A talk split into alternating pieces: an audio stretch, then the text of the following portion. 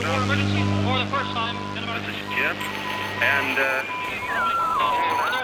receiving this message. We are Ken Jennings and John Roderick. We speak to you from our present, which we can only assume is your distant past, the turbulent time that was the early 21st century. Fearing the great cataclysm that will surely befall our civilization, we began this monumental reference of strange and obscure human knowledge. These recordings represent our attempt to compile and preserve wonders and esoterica that would otherwise be lost. So, whether you're listening from an advanced civilization or have just reinvented the technology to decrypt our transmissions, this is our legacy to you. This is our time capsule. This is the Omnibus.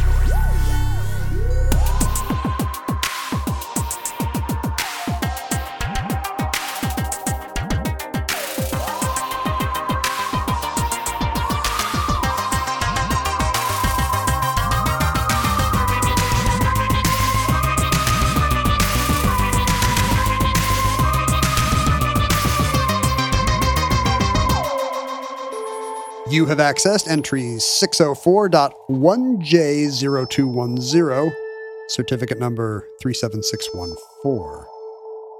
The Hudson Brothers. Why don't you, why don't you, why don't you take your? Oh,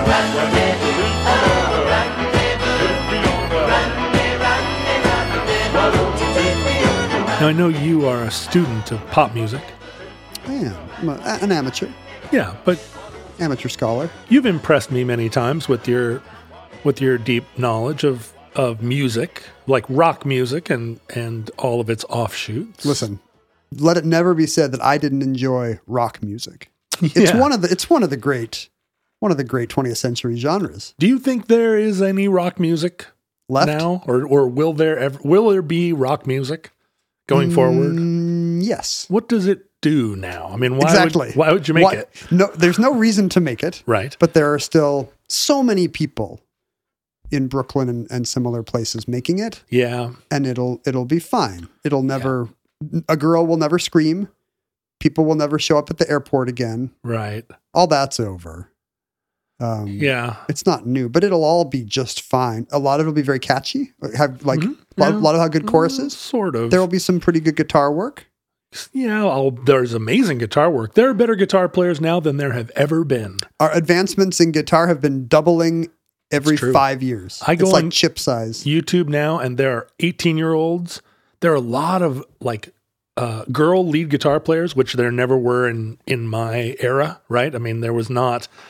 It was you would have been flabbergasted to see an 18 That was probably holding us back. We only had half the candidates were able to play lead guitar. I watched a YouTube video just two days ago of of like a teenage girl who could play every Dimebag Darrell solo perfectly, and all while looking at the camera with a super placid look of just like, oh, this is what I'm doing, and just all over the neck. Some of this is internet, Yeah. I believe. Yeah, yeah, yeah. Like the one of the first things I saw on Usenet in 1992 were like elaborate fights over guitar tablatures because Oh. people were finally able to say, "No, this is the tuning. No, this is the tuning." Like, and you could just see how to play whatever. And now it's videos. Now you can watch a video of 20 people trying to play the solo you're trying to play. Well, I read an interview with this girl, and she said, Well, the difference is that I learned all of these solos by ear. Mm. And so I was like, What? How could you even differentiate the notes?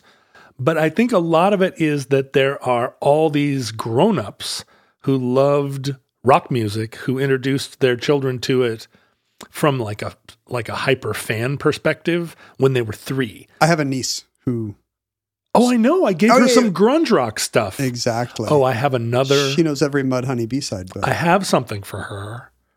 I I ordered um, I ordered a print from my friend Lance, who was the Pearl Jam official photographer for a long time, Mm-hmm.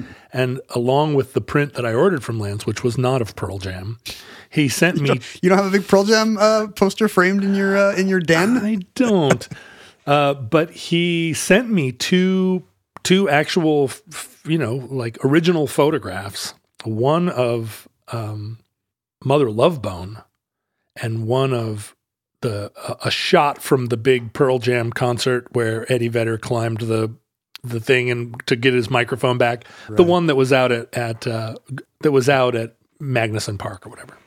So I have these two original like real photos taken by the real dude, and I thought of your niece, and I want to bring them to you. That would be perfect. Blow her mind.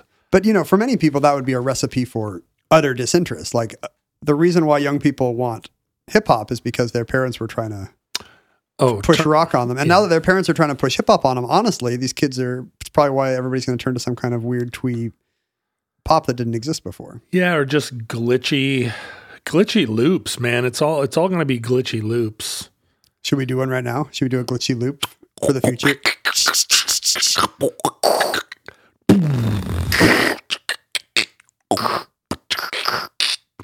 It's good. Thanks. Just sample that. Just sample that, rap over it, send it to us. No, wait, don't rap over it. Like sing super twee vocals over it. Yeah, sing sing vocals about your um, serving tea to your dolls.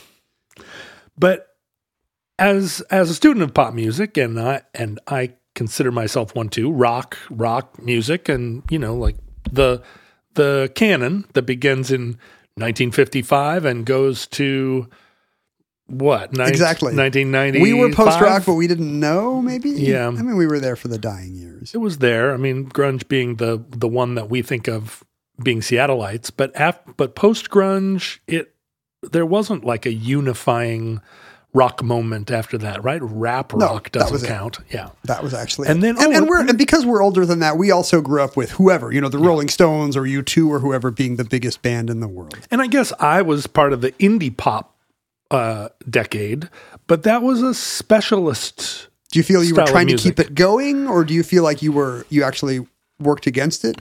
Did No, you I did you bring about the decline of rock? I think at the beginning of indie rock, we still believed that there would be a next thing. Yeah. And so we we And went maybe it'll be Belle and Sebastian. Why yeah, not? Exactly. Like everybody's going to love Arab Strap. uh, and then about halfway through the indie years, it was very clear that indie pop was never going to take over the world. Uh, Limp Bizkit was on the top of the charts, and that was indefensible by any argument. And so that was the beginning of realizing, like, oh, we are a we are a scene, we are a movement. It is global, but it's it's a small percentage of the people. It will be a, a paragraph in the history books. Yeah. Also, at this time, indie rock continued to exist Yeah. And and at the bottom of the page. every once in a while some indie pop band had a hit that kind of crossed over. Let's hear it for whatever that Mazda commercial was. Yeah, Modest Mouse had a song or whatever, but it was never a it was never a thing and and 20 years from now, I mean no, no one will remember it. But I do think about myself and about you that anything that happened in the 60s or 70s we just received through osmosis to to a surprisingly deep degree. we did. Um, And it seemed to me like it was happening in some um, distant Arthurian golden age, even though the Beatles broke up after you were born and just a few years before I was. right, I was. But you could tell me this. You could probably do an entire o- omnibus episode on the making of rumors, Sure. and not leave any aspect of the story out, right? And there's the there's that depth of kind of oh the Eagles and their relationship with Jackson Browne and Linda Ronstadt. You know, you can you can kind of piece together. You'd have to be a person like us who, like, you know, kind of, you know, n- we didn't seek it out, but, you know, you just kind of develop it through reading enough Rolling Stone magazine. Right. You know, like, Right. It's interesting enough to us that when somebody's, I mean, if somebody came in and started talking about Jackson Browne, I don't think I, I would pursue the conversation. But when you realize there's a connection between Jackson Browne and the Eagles, like if you started talking to me about the Eagles, I wouldn't be that interested. But the fact that they all were roommates, you know, it's, it, it was Jan Wenner's dream, right? That, that, that, um, for some reason, there would be a magazine that would just be talking about Jackson Browne well into the mid to late 90s. I know, insane to think. But it worked. It, It worked. did. We were all shaped by it. But also the the the kind of relationship between bands and the charts and the fact that Black Sabbath never charted or Led Zeppelin, you know, they weren't That was big for me, by the way. Is that right? Yeah, being the kind of uh you know, in the same way that like I had a love of baseball that came out of like enjoying keeping score and reading about sabermetrics. Like I very much loved that my that my music tastes could overlap with numbers and charts and those Fred Bronson books of number one hits and you'll never guess the story that led to these boots are made for walking topping the charts. You know, the reprise was ready to drop Nancy Sinatra, but then like and to this day I can still talk about that crap. Could not be less relevant. And the, the internet is great for it because you can look at a chart of every number one hit of 1974. And it's such a fun thing Time machine. because you know 80% of those songs by heart. And you're like, whoa. And then, and then to think that that was on the top of the charts in September. And then on September 15th, that, that song was at the top of the charts. It's just like a, it forms a part of the our universe in a way that that somebody even 10 15 years younger would would kind of maybe never have uh, absorbed There's something very perceptive about that guy in high fidelity arranging all his records autobiographically. yeah You know, the order in which he experienced them, not the alphabet or or chronology, but you know, it's the story of his life And in, I- in music form. I still make top 20 lists of the top 20 songs of my life, which is such a I thought you were going to say of the year, and I was Oh, like, no. no, you don't. no. I couldn't. If you played me a top 20 of 2021, I don't know what I would think. I don't know what I would think. You could not. I bet you couldn't pick the the. Re, if I had made some kind of thing, you could not pick the real songs from the fake ones. I think if I were to, you know, if I if I put ten real hits of 2021 and ten careful or funny pastiches, Yeah. Yeah, no, I don't think I would. And what's funny is in 2010, I still knew every song. So, and I had since 1978. So, yeah, I just hit a I hit a threshold where either I could no longer assimilate new music or from my perspective, it was indistinguishable from what had come before. So every song I heard, I just was like, "Oh, this is that." I think it was for me. It's when Casey Kasem died. That's my day the music died. I couldn't tell you anything about top 40. I couldn't tell you anything about top forty radio Yeah. from then on. Yeah, I guess, and and some of it is I don't understand the I don't understand the band that influenced the band that influenced this band. So what I hear is, oh, this is this is a melody that originated with the band Chicago in 1972, but it's been through seven bands by the time it got to this band. They're not aping Chicago; they're aping uh, some 2014 band. And I um, and I got lost somewhere along the line. And there may not be melody at all. I mean, to be a music fan today, you might have to be in to some degree at some level over the idea that melody is what powers popular music, which we always assumed was true. Well, and I listen to it now, and I really hear that it's all loops because that's the way that people compose. You know, mm-hmm. you put a little thing down, a little glitch, glitchy loop, and then you compose a song over it. And that's not how songs were composed before, you know. And what it does is it eliminates the chord changes that distinguish a solo or a bridge because you can put changes, but they're always over the Yeah. the The, loop would the work loop. if it actually progressed. And so there's there's a kind of monotony or or drone to it, which I find appealing, but it's but there's never that like Carpenter's era shocking chord change. Where If like, only music today was as shocking as the Carpenters. You know, if you listen to the song Rubber Band Man, like the chorus just comes out of nowhere relative to the verse. And it's just exciting, you know, it's exciting because it's like well, key change. And that, that that's that's often missing in contemporary music. But I don't think prior to my research that you could have convinced me that there was that there was uh, a 70s band that had any kind of notoriety or or public presence that I didn't hadn't heard. Yeah. You know, I was listening to the radio uh, all through the 1970s. I heard every song that that troubled the charts, but also just in the subsequent decades, just my time watching the old gray whistle horse and the you know all the that old stuff. gray whistle horse? Is that what you called American Bandstand or uh, American or uh, Bandstand? 120 minutes? Yeah, you know, like all that stuff. I like. I've gone back in. I've watched all of the Bee Gees uh, early works. Like, it, it's just a kind of. It's just like watching videos of tractors. Yeah, I've- I, yeah. I've- I have watched a lot of shows that I don't think actually exist.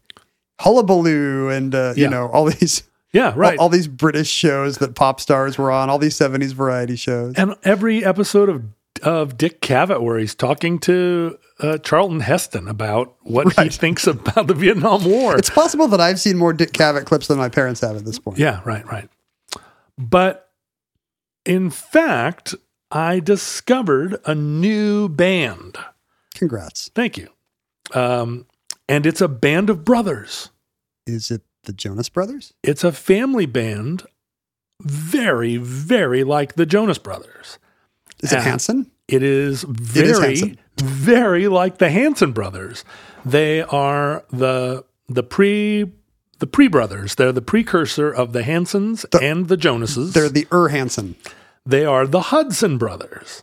That does not sound like a band. The Hudson brothers, Bill Hudson, Brett Hudson, and Mark Hudson. It sounds the Hudson Brothers sounds like I don't even know what it sounds like a, a, a cracker company or a Yeah, the Hudson, vacuum repair store. the Hudson Hudson brothers it sounds it sounds industrial. yeah, it does, right? Hudson brothers. They make uh, they make uh, turbo encabulators. If I was their um, A&R guy, I think I would say, please change your name to even just Hudson might be better.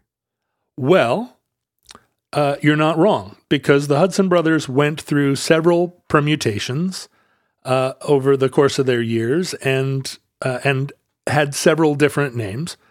Um, Brett and Bill and Mark were born in sort of peak baby boomer years, 49 through 53, and uh, born in Portland, Oregon Oh, not a place that you think uh, produces a ton of not in that era.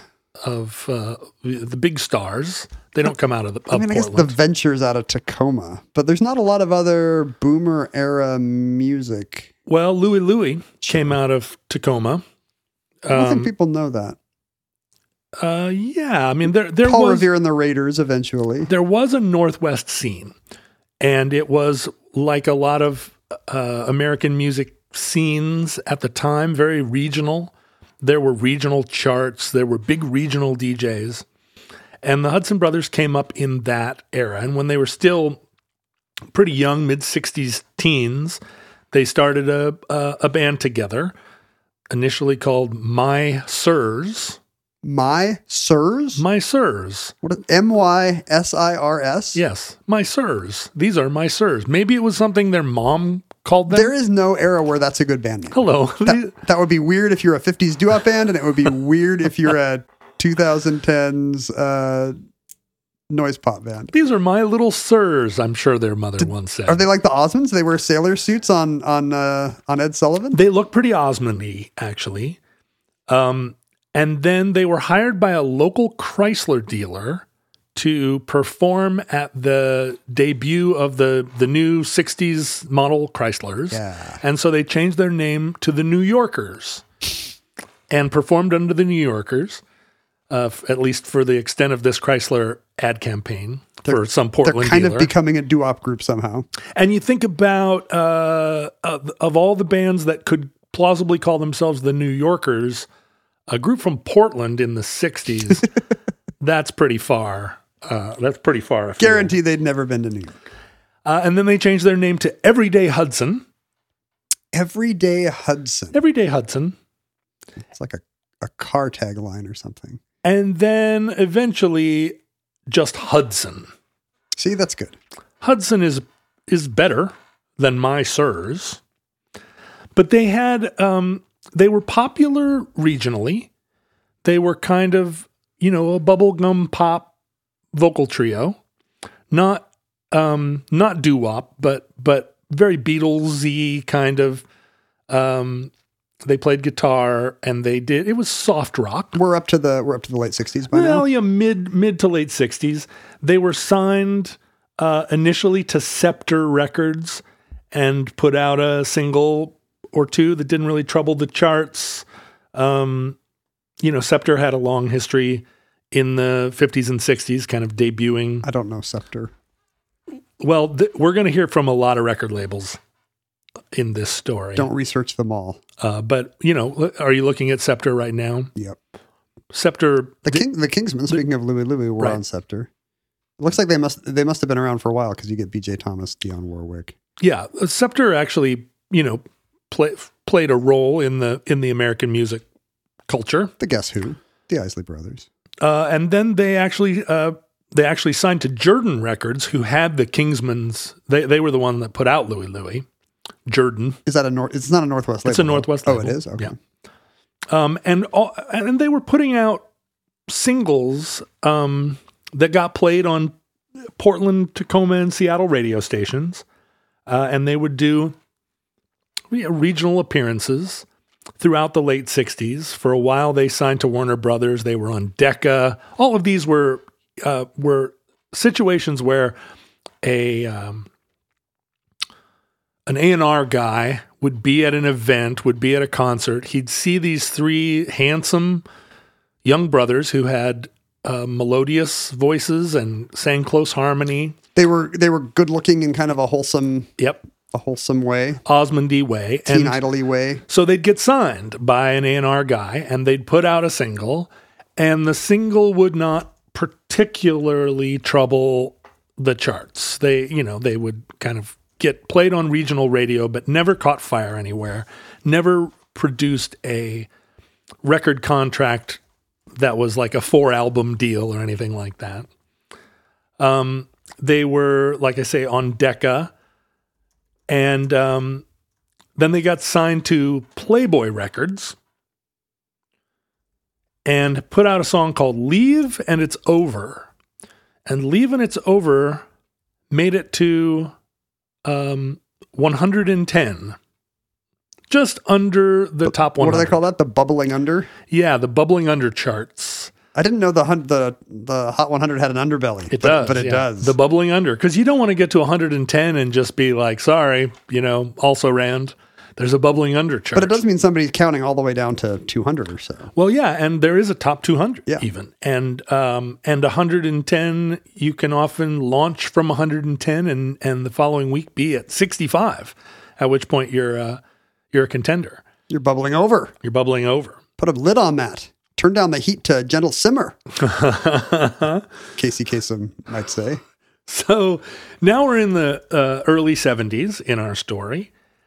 And um, because they had a, a bubbling under hit, leave and it's over, you know, they're getting they're getting bigger gigs opening for touring bands and they open for uh, a handful of national acts. And at some point are seen by Bernie Taupin, songwriter of Elton John. John's collaborator. Bernie Taupin thinks that they are, you know, they're an undiscovered um, potential smash. Why would you know? This is the Bee Gees, basically. But Bernie Taupin's not a producer or anything. He lucked out in that Elton John happens to like his weird overwritten lyrics. Uh-huh. Right? It's, Yeah. Bernie Taupin's not any kind of rock or pop tastemaker. Well, no, but but uh, by 1973, Bern, Bernie Taupin has uh, the affliction that all successful music people have, which is that they are a genius and they do uh, need their own record label. And he and Elton did have their own record label in the early 70s called Rocket Record Company. Rocket, like Rocket Man. And so Bernie signed uh, Hudson to the Rocket Record Company, The history of rock is just guys named Bernie signing, Signing young people. signing guys named Hudson. signing young people's lives away. And if you think about it, you know the Bee Gees are Sure. have had their three brothers. their first big blast of hits, and the Bee Gees also, you know, pre pre disco there. Uh, pre disco, they're they're celebrities certainly. Big uh, quasi British invasion band. Right. Britain by way of Australian invasion band. People are curious about who Robin is dating and who Maurice is dating. You know, they're in the I, tabloids. I'm curious about that too, even the ones that are dead. I'm more curious now. who Robin is dating. Is now. one of them dating Madame Pompadour in heaven? Huh. no way to know. C'est possible. Is it possible that now we know which of them is um, not strictly straight and Hmm. is dating Rene Descartes? They all seem pretty straight, uh, even considering how Just because they're balding? much they were denigrated. Not all balding No, people are straight. just based on who they dated. Oh, but you're right; they might be dating, you know, Caesar It's, right now, it's a near certainty that at least one of the Gibb brothers is dating Caesar. dating the ghost of Caesar. So Bernie signs them and um, and produces uh, some some tracks for them. Those tracks don't uh, race to the top of the charts either, but be- because Bernie and Elton are behind them, they um, they get into the the larger mix of 70s rock pop culture. And their sound at this point is very, very Beatles, George Harrison, post Beatles career, ELO, adjacent, lush um, vocal pop.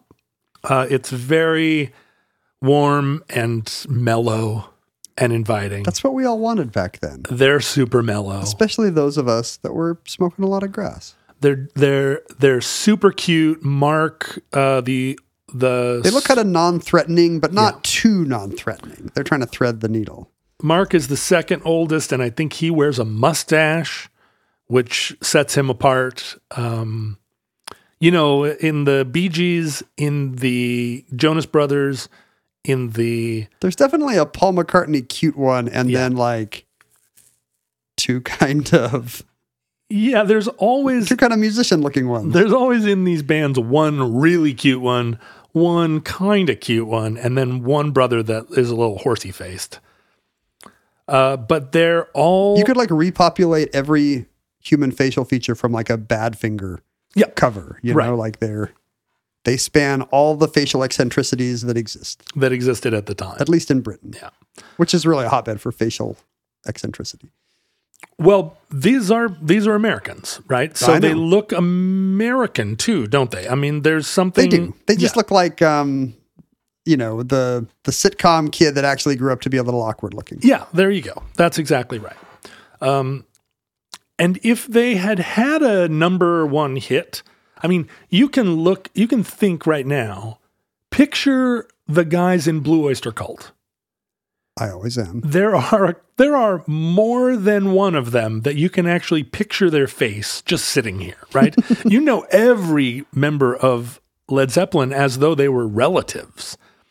So if the Hudson brothers had had a number one hit, maybe we would think of them differently. Right. Like Christopher Cross isn't that handsome. Who's the quiet one? Who's the Exactly. Yeah.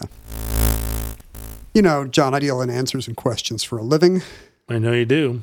in that order. I have a lot of questions about how that happened for you, It's a little weird. and you have so few answers. N- That's because generally I have the answer first and then Oh, sure. the question. Sure, sure, of course. But uh, you know, it's it sometimes can be difficult to hunt down answers to questions. You're on the internet, you've got a real life question like how do I find real candidates to fill these job openings that have the right skills? Isn't that the kind of thing you're often wondering as you're Googling? It is, and you know, I've hired a lot of people in my day uh, to work for, um, To work in your Tanzanite mines. yeah, and to work for the Roderick Group, and um, I've had very mixed results. I don't really know how to get the right candidates for the job. It's su- the, the Roderick Group is a very specialty operation. You're always, you know, firing people from uh, from Waystar Rodco, Yeah, throwing them off the throwing them off the the the, the observation platform on the 108th floor. We have a lot of government contracts, the Roderick Group, uh, that you know that I'm not allowed to really talk about. But so uh, my employees have to be pretty specialized. I mean, do you have a solution to this problem? Let me recommend to you Indeed. Indeed. The Roderick Group needs Indeed to be its hiring partner because it's one stop shopping for attracting, interviewing, and hiring new talent all in one place. But I'm not an expert at this. Is there is there some learning curve where I have to figure out how to do a whole process? No. With uh, with Indeed's instant match, as soon as you sponsor a post, you get a short list of quality candidates, and you don't pay unless they meet the must-have requirements you've posted for your Roderick Group jobs. But aren't there a, a ton of job sites that offer these services? Why would I choose Indeed? Indeed does it all. They deliver four times more hires than all other job sites combined. John, so you, so you don't have to sit around posting on multiple sites. Let the talent come to you with Indeed.com. They'll partner with you on every step of the hiring process, all the way through assessments, virtual interviews, everything till they come on board. Indeed is there for you. Well, I'm ready to start hiring right now, but uh, I'd, I'd like a little enticement, and I know Omnibus often offers futurelings a special deal. What if we sponsored some kind of job credit? Would that be would that wiggle the dial, as it were, for it, you? It would. I kind of feel like uh, that's that's a that's pretty special. What what are we going to offer? You'd probably be pretty impressed if it was like a twenty-five dollar sponsored job credit. Yeah, that would that'd get- me off the stool. You'd be even happier if it was a fifty dollar sponsored job Come credit. on, who can afford to to pass this opportunity up? You know what? I'm going to sweeten the pot further. Even though you've just said you would be happy with the lower numbers, I'm, I'm not. I don't know why I'm doing this. What are you going to do, Moneybags? I want you to start hiring right now. I'm going to offer a seventy-five dollar sponsored job credit for anyone who upgrades their job post at Indeed.com/slash omnibus. This offer is valid through March 31st. So go to indeed.com slash omnibus to claim your $75 credit before March 31st. That's correct. Indeed.com slash omnibus. Terms and conditions apply. Need to hire? You need Indeed. Well, so now the story gets a little complicated, and I wasn't able to uh, uh, find for sure the answer to this question. But on the internet, there are a lot of people who say that the Hudson Brothers' big break came in 1974 when they, as a result of their relationship with Bernie Taupin and and their bubbling under the charts, appeared as guests on the Sonny and Cher show. Now, there's This a- was a golden age of of bands coming to your living room that way. that's right. No music videos. You'd have to wait for somebody to go lip sync with the Smothers Brothers or Johnny Cash or something. But there were a ton of variety shows that featured a band. And it wasn't like a talk show that had a band. It they would show up and they'd do some skits. And, you know, Ruth Buzzi would would slide by on a skateboard and Sonny and Cher would do a song with you, Dean Martin.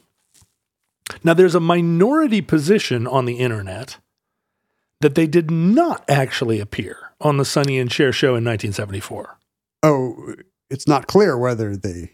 How can this be lost? Well, the ma- the majority opinion is that they did because this explains their subsequent success. Is this some Mandela effect thing? but this band you haven't heard of may not have been on the show you've never seen. There are some people who contend they did not, and this is the this is one of the the instances where um, it casts doubt on the entire Wikipedia enterprise.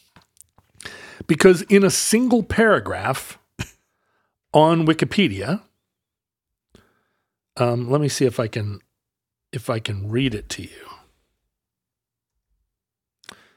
Uh, here it's the second second paragraph of the Teen Idols section of Wikipedia's entry on the Hudson brothers.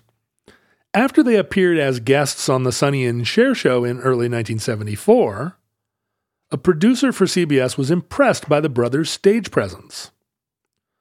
Later on in the same paragraph, Multiple editors here, a, a problem that Britannica, for example, does not have. Although stated above and incorrectly ex- accepted as fact, the Hudson brothers never appeared on the Sonny and Cher show in early 1974. Why would you just not edit the entry? The only appearance by the Hudson brothers on Sonny and Cher was October 31st, 1976.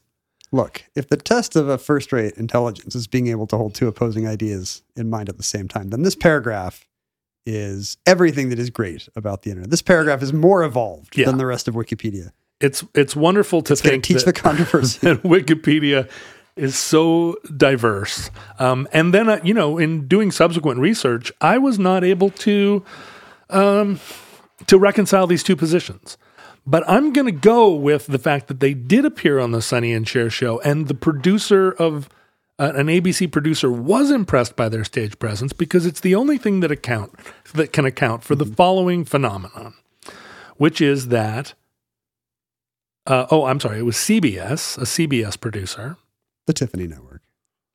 CBS, on the basis of their appearance or ghost ghostly appearance on the Sonny and Cher show, Schrodinger's variety show. thought, wow, these three brothers who have been bubbling under the pop charts for a decade by this point really have what it takes.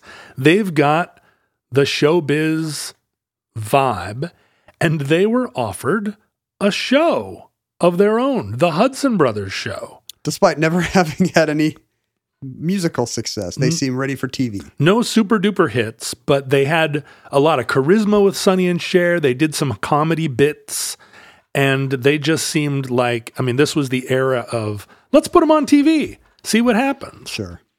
Um, and so they got a uh, a late summer kind of replacement slot. That's a result of youth culture, by the way. That whole let's put them on TV and see what happens. It's middle aged people realizing we have no idea what teenagers will want. Let's just try a bunch of stuff because we don't have any any metric or heuristic. And this is post Monkees. It's um it's prime years of uh, Brady Bunch and Partridge Family. The idea of teen uh, teen pop musician types being on TV.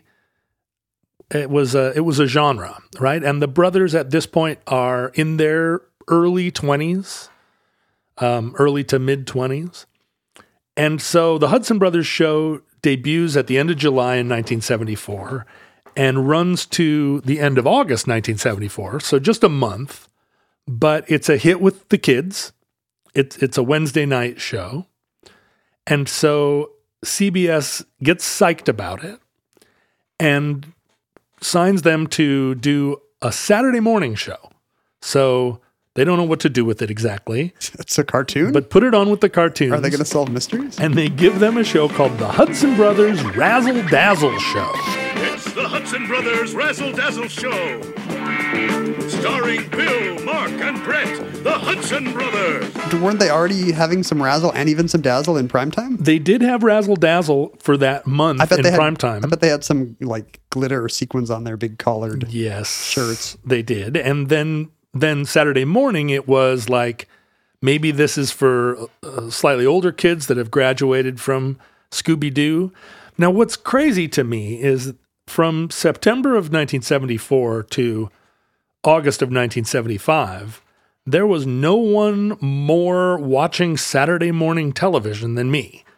That was Sure. that was Highlight of the week. Sure, I was between six and seven, and was planted, and I have no recollection, none at all, of the Hudson Brothers Razzle Dazzle show. Uh, I don't either. I'm starting to think this is a Mandela effect where I came from the universe where the Hudson brothers don't exist. They had two successful television shows. Yes, well, so far in our story. Only only two so far. Who knows what'll happen next? The same month that the Hudson Brothers Razzle Dazzle show debuted, uh, they now signed to a new record label, Casablanca, which famously produced the Bee Gees. Uh, so you know, a few years later, I mean the disco Bee Gees. Yeah. So far, they've been on Scepter, Jerden, Warner's, Decca, the Playboy record label, Rocket Records, and now signed to Casablanca. They released a single, So You Are a Star. And this was the single that got the highest for them. Little bit of a little bit of foreshadowing. This is their big hit. It got to number 21 on the charts. Oh, and that's, that's that's legit. when I listened to You Are So You Are a Star, it felt extremely familiar because of all the ELOE sounds, But you were sure you'd never heard the song. but I do not recognize the song. Hmm. And it's funny because the chorus comes in and it feels so familiar that I felt like, well, oh, this is, I have heard this. This is going to deliver me to the payoff where I go, oh, it's this song. But it took me to a different place I didn't recognize. so I don't think, even from a passing car, that I actually heard So You Are a Star. But it went to 21. And then on Casablanca, they released what would now be their second record after the one uh, on the Bernie Taupin label. Uh, and their second LP was called Totally Out of Control. Wow. Uh, and Totally Out of They're, Control. they're kind of bad boys now. They are, and it, they're getting a little bit. Uh, they're getting a little heavier because the tone of rock music had started to get a little heavier by '74. Um, it's not so sweet. It's getting a little bit, you know, raunchier. Not raunchy. I mean, a lot of bands that were tr- that tried to do kind of sweet Beatlesy pop at that time famously washed out at it. Right. And today we love Big Star and the Raspberries, but nobody was buying those records because they didn't sound like Led Zeppelin. yeah, I mean, Kiss is out by this point. Like this is this is it's a new moment and totally out of control. Uh, goes totally all the way up to number 179 on the charts. With a bullet. With a very slow bullet, like a Matrix slow motion bullet. Right. Super duper slow motion bullet. Their third record, which comes out really quickly after their second because they're feeling a, a creative burst. Their uh, their third record is called Hollywood Situation. Was a Hollywood situation. Oh, because they're they're big showbiz stars. Yeah, they're in a Hollywood situation. They situation know at this about the. Hollywood situation. Uh, that record gets to 174, and and, and in a weird quirk, uh, because the third record comes out so quickly after the second, totally out of control and Hollywood Situation are both in the charts at the same time, both in the 170 range. They have a specialty. Hmm. They have a they have a bandwidth of the chart that they specialize in, kind of like the the UHF versus VHF. Right. They're like a 170s band. That's right where they are. And yet they are pop culture they're they're they're part of the 70s firmament. They're guests on other programs. They have their own show. They are uh, uh, they're sort of well known for making appearances. They appear on the Sonny and Cher show again, or some might say the for the first time in 1976. So they're still really in the mix. Why have we not heard of them? Are there like a hundred bands like this I've never heard of? Well, this was the spooky, spooky thing that hit me like a lightning bolt. Wait a minute. Is there a whole separate universe of bands in the 150s who who had long careers and made multiple LPs and were on television? And I was watching television and I didn't notice them? Television was one of my favorite things to watch Yeah. in the 70s. Big time.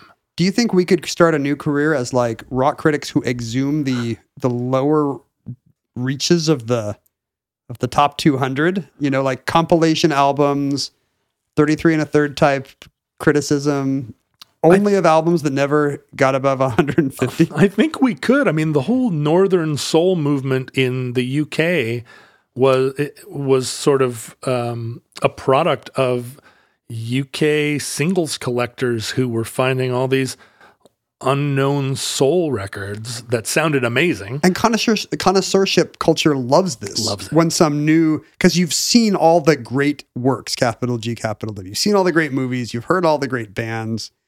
You know, you want the little herd diamonds in the rough. And these songs, all of them, sound great. Like they're they're just not quite um they're you know not quite the quality that would put them into uh the ranks of So you're actually thinking they're The they're a step slow. Like it's not just that this same song in the right place at the right time should have been a number one. It really is like you can hear that there's a second tier of What's the difference between a killer chorus and a good chorus? And it's that. It's that. The 70s had so many killer choruses. You know, uh, Baker Street or whatever. How are you going to compare your how are you going to get a chorus that's as good as Baker Street? you do know when you hear it. And I think you're right that the culture tends to be right about this stuff. Like, do you remember when everyone rediscovered Mr. Blue Sky? Yeah. Because it got used in and everybody just unanimously agreed yes we had been underappreciating this song there's something inherently about its structure and its chorus and its production Yeah, the um that puts it a step above other stuff from that time even people who had never heard it before the the Decemberists um, covered Mr. Blue Sky during the period of its resurgence and must have uh, must have like I guess encouraged hipsters everywhere to to think, well, how did we miss this this whole time? i thought it was just in an ad or a movie trailer or something but no it must have been the decemberists well, if you teaching think us how to love again if you think about that, um, the Volkswagen commercial that featured Pink Moon, pink moon yeah uh, turned Pink Moon into a huge hit and Nick Drake into a beloved musical character when when his records came out. he wasn't around to enjoy it No, they sold uh, 100 copies. It's just all 100 of those people started a band. he's in heaven Mm-hmm. in a relationship with Spartacus, and he's probably annoyed looking down on Earth that Volkswagen is finally making him a household name. He's like pang, pang, pang, pang. But I, I bet a bunch of other people bought that record or, or some compilation record and thought, oh, there's just a lot of other wispy but less memorable things in the same vein. There's a reason why Nick Drake didn't catch on. well, yeah, but it's crazy that there are five songs off of that record that I know every note of. You know, those are great choruses. Are, I'm a post Volkswagen Nick Drake fan. You are you actually uh, in on the ground floor? No, I'm a post, and the thing is, I went back to my uh, my friends in pop, right, and there were, um, there were guys, you know, the guys in the Posies or the guys in Young Fresh Fellows, all said, "Yeah, man, Nick Drake, like we've been listening to him from the beginning," and they and they had, Yeah. right. Um, but I no, I remember seeing that record on the shelves at a record store in New York with a sticker on the CD that said "as heard" on the Volkswagen commercial. because the first time I saw that commercial, I was I was bowled over by the sound. But you know, uh, there was a there was a there was a TV uh, a car commercial that had "Mercy Mercy Me" by um, by Marvin Gaye that also I think reintroduced people to that tune. Now that record was a huge hit in its time, but but kind of like the Blues Brothers, right? They, 15 years later, nobody was listening to it, it until that TV commercial introduced it to a new generation of of 22 year old white kids. But the idea that there's all this music lurking in the 1960s and 70s that we that just got passed over because the level of quality was so high. I think if the Hudson Brothers tunes came out now with a little bit stronger backbeat and maybe like a looped bass line, they might be as good as anything on the charts. There's some some polyester line that separates. That separates the the unarchaeologically exhumed records from this time. We need to exhume the polyester casket. Well, they had a couple more uh, singles. One of them, Coochie Coochie Coo. Uh, This is from the Charo Fe- Sharo featuring era. Feet Charo. Uh, it got up to 108, and then a song called Rendezvous got as close as any of them to "So You Are a Star." Uh, made it to number 26 on the charts, and then they released their fourth LP, Ba Fa. Ba fa. Ba Fa, which landed right between Totally Out of Control and Hollywood Situation at number 176. I mean, two top 40 hits. Yep, two top 40 hits. Here's a list of bands that never had a top 40 hit. King Crimson. Never a single one. Understandable. well deserved. but no, but you wouldn't say that about but Tom, Tom. Waits or the Ramones or Traffic or Soundgarden or the New York Dolls. You might say it about Humble Pie. Soundgarden, Black Hole Sun didn't get into the top Isn't that 40. crazy? That is crazy.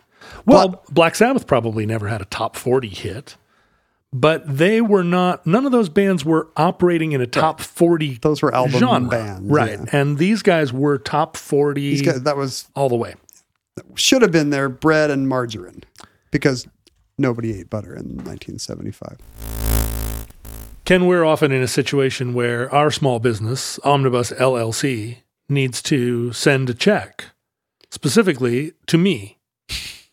And um, We're in that situation roughly once a month. once a month. And uh, and it, we've had a surprisingly difficult time uh, systematizing our small business checking. A lot of banks don't cater to small businesses because that's not where the business checking value is for them. So if you're a small business, you you're kind of competing in a space and dealing with products built for maximizing much bigger businesses. And in our situation, it seems like w- w- while you and Mindy could just put a bunch of cash in an envelope and you could hand it to me, A big briefcase full you, of 20s. you really like to send checks, and uh, and boy, I like getting checks. Don't don't get me wrong. I, I got to say, a real a casualty of the pandemic for me is people not wanting to send personal checks because nobody's in the office to Oh right, to, to sign and mail them. you Right. know? So I started getting virtual payments, and it's just not as fun as the occasional freelancer check in the old mailbox. Yeah, I'm walking old- out there like Charlie Brown every day. No Valentines. No Valentine's again. Well, let me tell you about a new option for small business checking. Please do. It's called Novo. Novo? N O V O. They've built a new kind of business checking uh, that specializes in small business checking. Wow. That Mm-hmm. would mean, for me, that would mean no minimum balances, no transaction limits, no hidden fees. Well, Novo is here for you, my friend. You're exactly right. Unlike the traditional banking model, instead of a one size fits all approach, Novo is customized to your business to save you time and free up cash flow, which we could use here at Omnibus LLC. That's perfect. Would it integrate with like Stripe or Shopify, or QuickBooks Online? and more. Would it do that seamlessly or seam fully? No, it would be without seams, That's, seamless. That's what I want because this is not a Mack Weldon ad. no, We no, no. want seamless integration. seamless. I don't know how waterproof Novo is, but they are seamless. And now Omnibus listeners can sign up for free and join the community of over 150,000 fearless small businesses who found the customizable business checking solution. To sign up for your free business checking account right now at novo.co slash omnibus. Plus, Omnibus listeners will get access to over $5,000 in perks and discounts. Go to novo.co. That's not dot .com. Leave the M off. Dot .co, which is the URL for the state of Colorado. Yes, I'm sure that's what it is. novo.co slash omnibus to sign up for free. novo.co slash omnibus. Novo Platform Inc. is a fintech, not a bank. Banking services provided by Middlesex Federal Savings FA, member FDIC. Terms and conditions apply. In 1980, they released. Uh, so they appear again on the Sonny and Cher show, and they now switch record labels to Arista and put out a record called Help Wanted, which got up to 70 on the charts, uh, which was, you know, it's doing better. That was their best charting album. Uh, Seems like it might be. yeah, it was. And then in 1978, uh, they have another television show. What? This one co-starring with Bob Monkhouse, the British Game show host. game show host. That guy was on Family Feud uh, when I was a kid. Well, their he- version of it. he so his game shows that he hosted were not Family Feud but Family Fortunes Oh, right. They renamed it. and not uh, Hollywood Squares but Celebrity Squares, They didn't name it after the British version of Hollywood? which is what I don't know. P- P- Pinewood Squares? Mayf- Mayfair Squares. No, uh, Bob Monkhouse was a British uh, game show host. You know what he's um uh, kind of famous for today. He's part of the controversy over who actually wrote the joke. I would like to go quietly like my grandfather in his sleep, not screaming and yelling like the passengers in his car. I guess that's often that's often credited as a Bob Monkhouse joke. But it isn't one? Well, the thing is, in the U.S., we saw it on Jack Handey's Deep Thoughts, and I don't know. Right. If, I don't know if Jack Handy has ever insisted that he wrote that joke or not. It could mean, be parallel evolution. That's I right. guess. Total two geniuses came up with it on their own. Could be. Uh, but Bob Monkhouse and the Hudson brothers uh, co-starred and uh, on a ver- uh, kind of television variety show toward the end of the run of variety shows, kind of Carol Burnett era, 1978, and the show was called Bonkers. Bonkers, starring the Hudson brothers and Bob Monkhouse. Now, 19- I didn't know anybody tried to make Bob Monkhouse happen in the U.S. 1978. I was 10 years old. I was loving television shows that had names like Bonkers, featuring funny skits. Yeah. And it was, uh, it was, I think there, there's a school of thought that says that it was a kind of proto, no, no, no, it wouldn't have been proto. It was in the school of Saturday Night Live. It was a little bit, you know, uh, risky, fun. There was a group of girls called the Bonkerettes that did Benny Hill type, you know, um, This is post living color girls. post laugh in, but maybe with kind of a British angle. So it was- British comedy had, you know, the success of Monty Python in the U.S. had really kind of changed the potential for that kind of comedy to make it over here. It was it was uh, filmed in the UK, and unfortunately, it didn't get. There was a television strike, and the show kind of got preempted in England, and didn't. Uh, its full run was never aired. In the United States, it didn't really trouble the charts. It did air here on network. It did. okay. Uh, just nobody watched it. And as a result of that level of fame, uh, now they'd had multiple television shows. This is their third TV show. The Hudson brothers were uh, featured, like above the title featured, in a film called Zero to 60 that co starred Darren McGavin, who you may recall as the as the chief bad guy in The Natural. The dad. That's how you think of Darren McGavin. It is. I assumed you would be a Kolchak, the Night Stalker guy. I'm because I'm a dad and Christmas Story guy. Yeah, no, I, I, uh, Darren McGavin, of course, is a, is like, uh, but I think, I mean, he's a, he's a fixture from my childhood, but I think of him as primarily as the bad guy in The Natural. And then that movie also Zero to Sixty also featured Joan Collins, Who And- was who was kind of the the sexy British flavor of the month. there. right? And it has uh, Zero to Sixty was remade because it is one hundred percent the plot of Repo Man.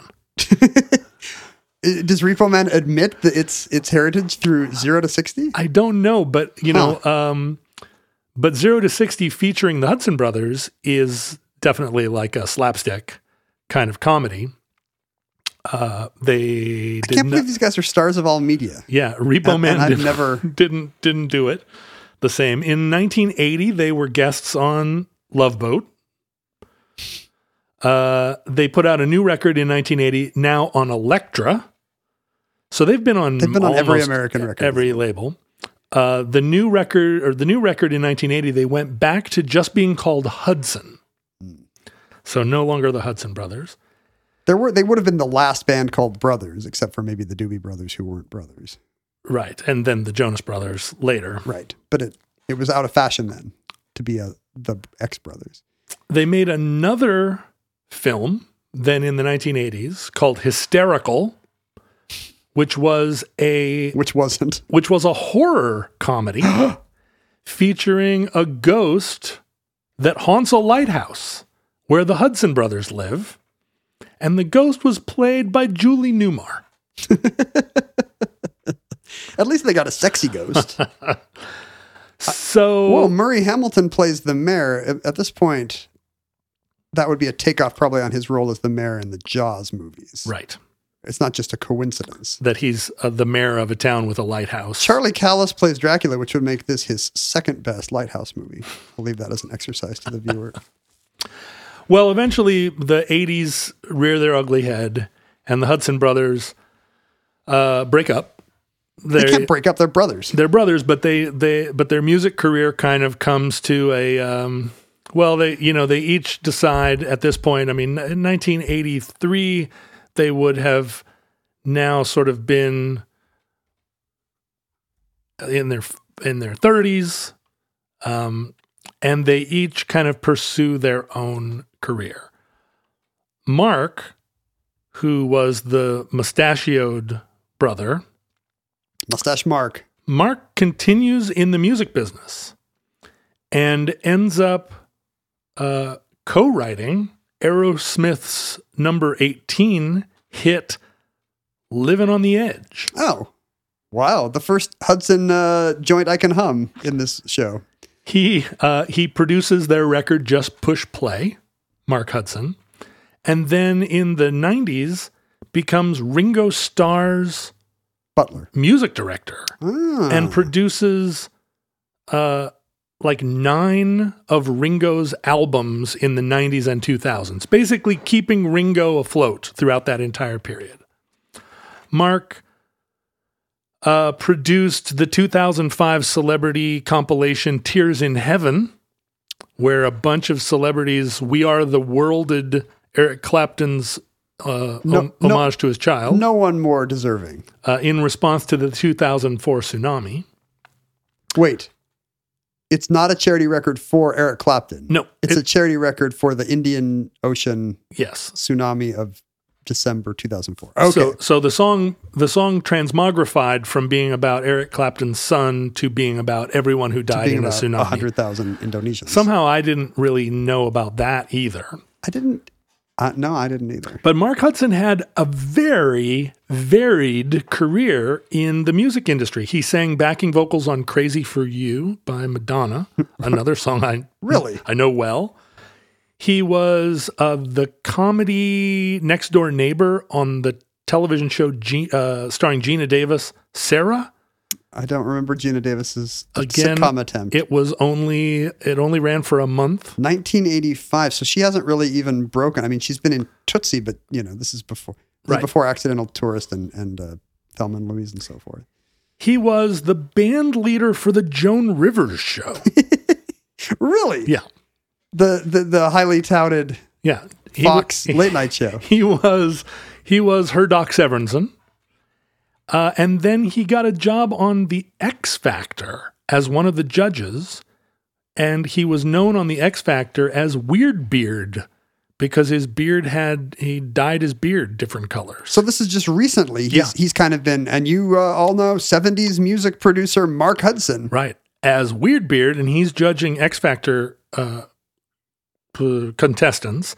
And as a result of that, he wrote the song Chico Time for X Factor winner Chico Slimani, which went to number one in the UK. His first number one hit. I can't believe this is real.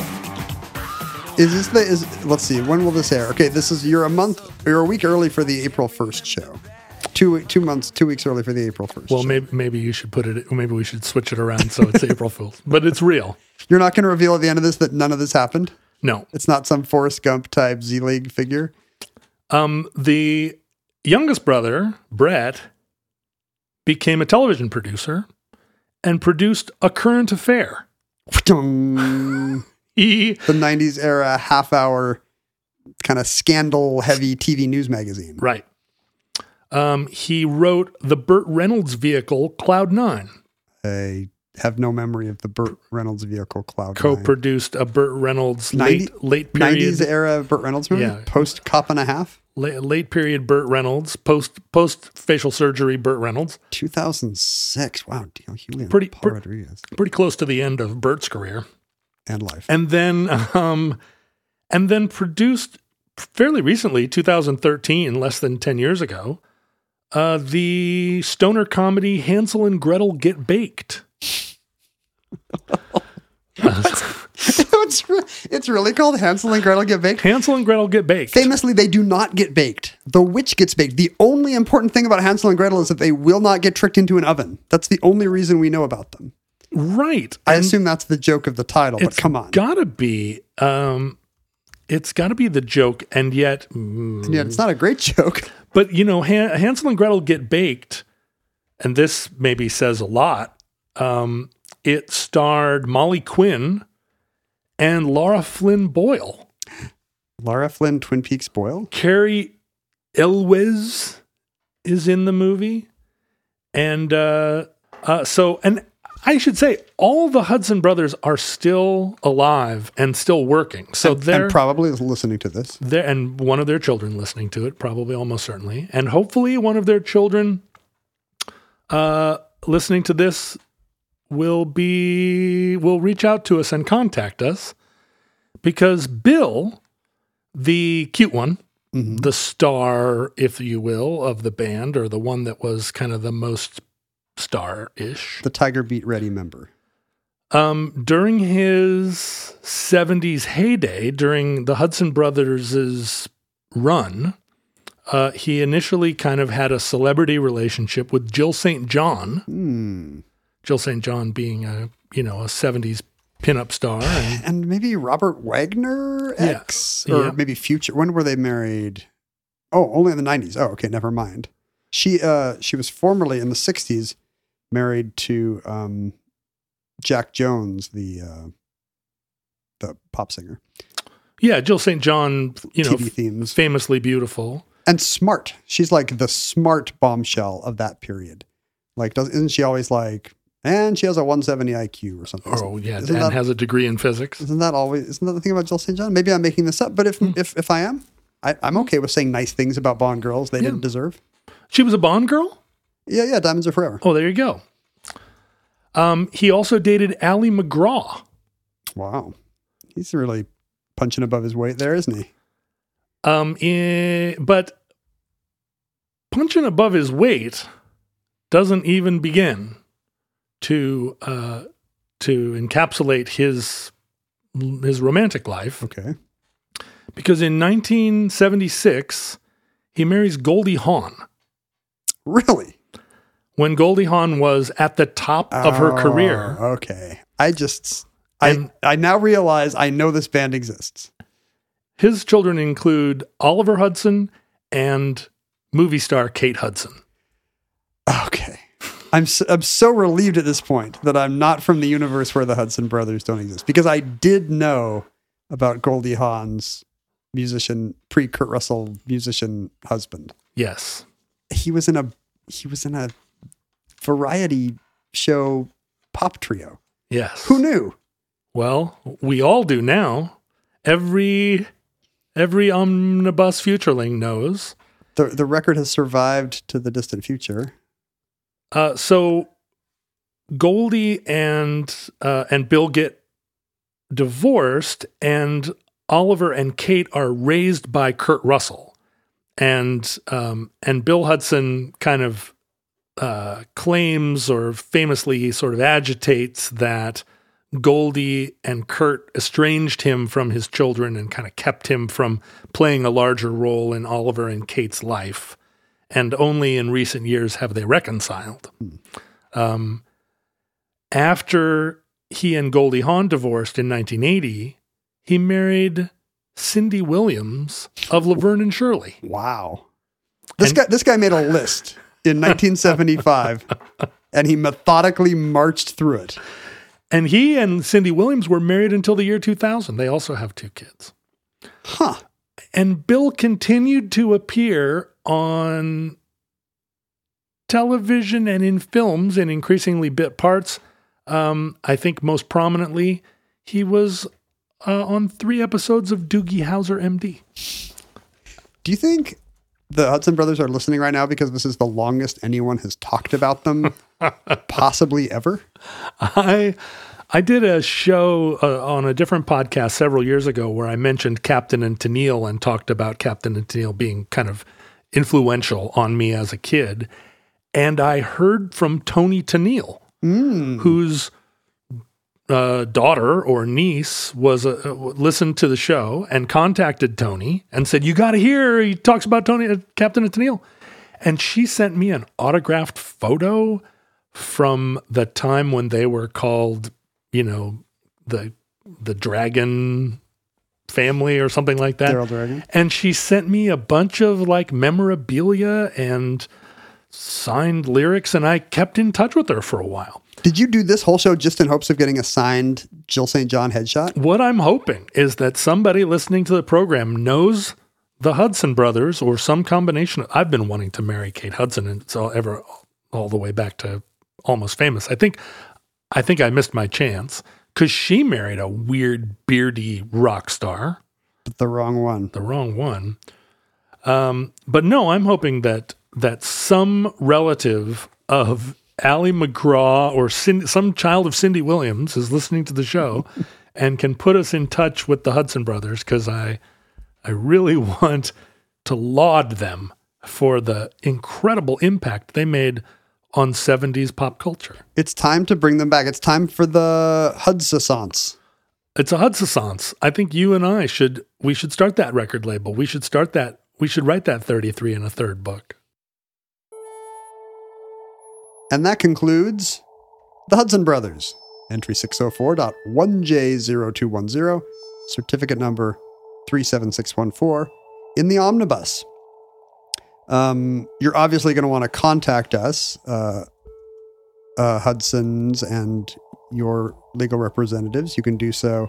You can find us on social media at Ken Jennings, at John Roderick, jointly at Omnibus Project. We were at the Omnibus Project at gmail.com. Uh, you could send us physical items. Um, you know, send us your old sequin vests. Sure, send us your Hudson Brothers singles. Send us your mustache wax to P.O. Box 55744, Shoreline, Washington 98155. You can find fellow uh, connoisseurs of the Omnibus Project, some of whom I'm sure are Hudson Brother fans and are shocked at my ignorance. Um, you can find them by looking for the Futurelings on Reddit and Discord and so on. We need and appreciate your support. Uh, if you are just stricken by guilt that you have been uh, sucking off the content teat, as it were, of Omnibus for years, Rightfully so. and your uh, your uh, aunt, your great aunt, just died in her uh, estate home in Sussex, And left you some Dogecoin and uh, and you would like to estate. and your budget allows you now to support the Omnibus Project, good news, you can do so and you'll receive many amazing perks for your support. You can read more about that at patreon.com slash omnibus project. Futurelings from our vantage point in your distant past before we started a record label that resurrected uh, hits from the bubbling under chart. Forgotten near hits of the 60s, 70s, and today. We have no idea how long a civilization that would care at all existed. But we hope and pray that the catastrophe we fear may never come and that people will continue to discover the music of the 70s well into the next century. If the worst comes soon, this recording, like all our recordings, may have been our final word. But if Providence allows, we hope to be back with you soon for another entry in the Omnibus.